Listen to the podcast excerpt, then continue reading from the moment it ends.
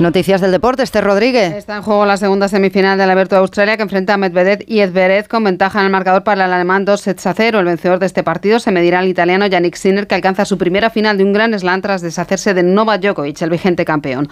Con el partido Almería a la vez se abre la jornada 22 de Liga. El Real Madrid juega mañana en Las Palmas con el eco aún de la polémica arbitral del pasado fin de semana. El técnico del conjunto canario, García Pimienta, echa un cable a los árbitros y desmantela la teoría azulgrana de la competición adulterada.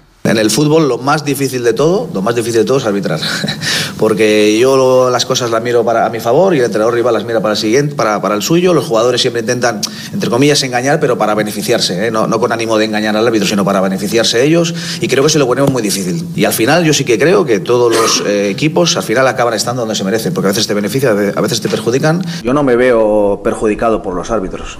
La, la Unión Deportiva Las Palmas. También mañana el Barça recibe al Villarreal con la baja de Valde que podría tener que pasar por quirófano. Este mediodía se sortean las semifinales de la Copa del Rey con Atlético de Madrid como último clasificado para acompañar a Real Sociedad Atlético y Mallorca. Esta ronda es ya a doble partido y nueve temporadas después, Jürgen Klopp anuncia que dejará el Liverpool a final de temporada. Y la pregunta que les formulamos